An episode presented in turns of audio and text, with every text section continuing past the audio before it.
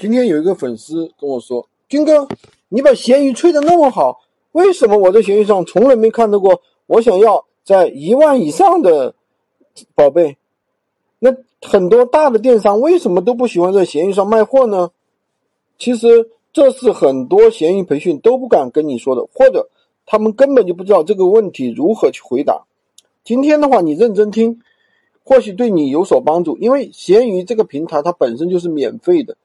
所以说，它的一些普通平台的机制它不会出现，所以说这个平台的话不会出现龙头的超级卖家，也就是说，它是一个去中心化的。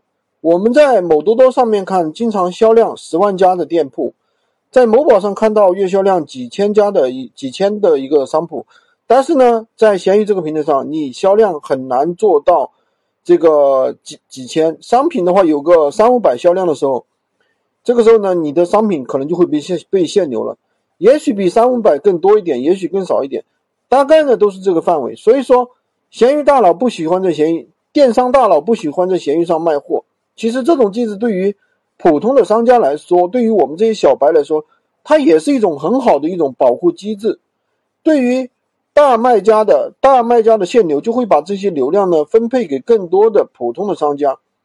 所以，当你遇到曝光量下跌，爆款不出单了，你也不要抱怨。其实这是平台一种保护的一种机制。如果说闲鱼真的放开了，采用淘宝、拼多多的一种机制、赛马机制，就像某宝一样，今天作为可能你作为一个普通人，你今天就完全没有机会了。那我们如何去解决这个问题呢？解决限流问题呢？那我在闲鱼上做的一个多月的店铺，上架了八个商品，卖出去八百八十八单，赚了四千四百。四万四千加，想要解决这个问题，有两个简单的方法。第一个方法就是勤快点，每天坚持上新产品，老产品没有流量的话，新产品就会起作用。第二，多开店，在你的店铺里面爆掉的商品，在其他店铺里面大概率也会爆掉。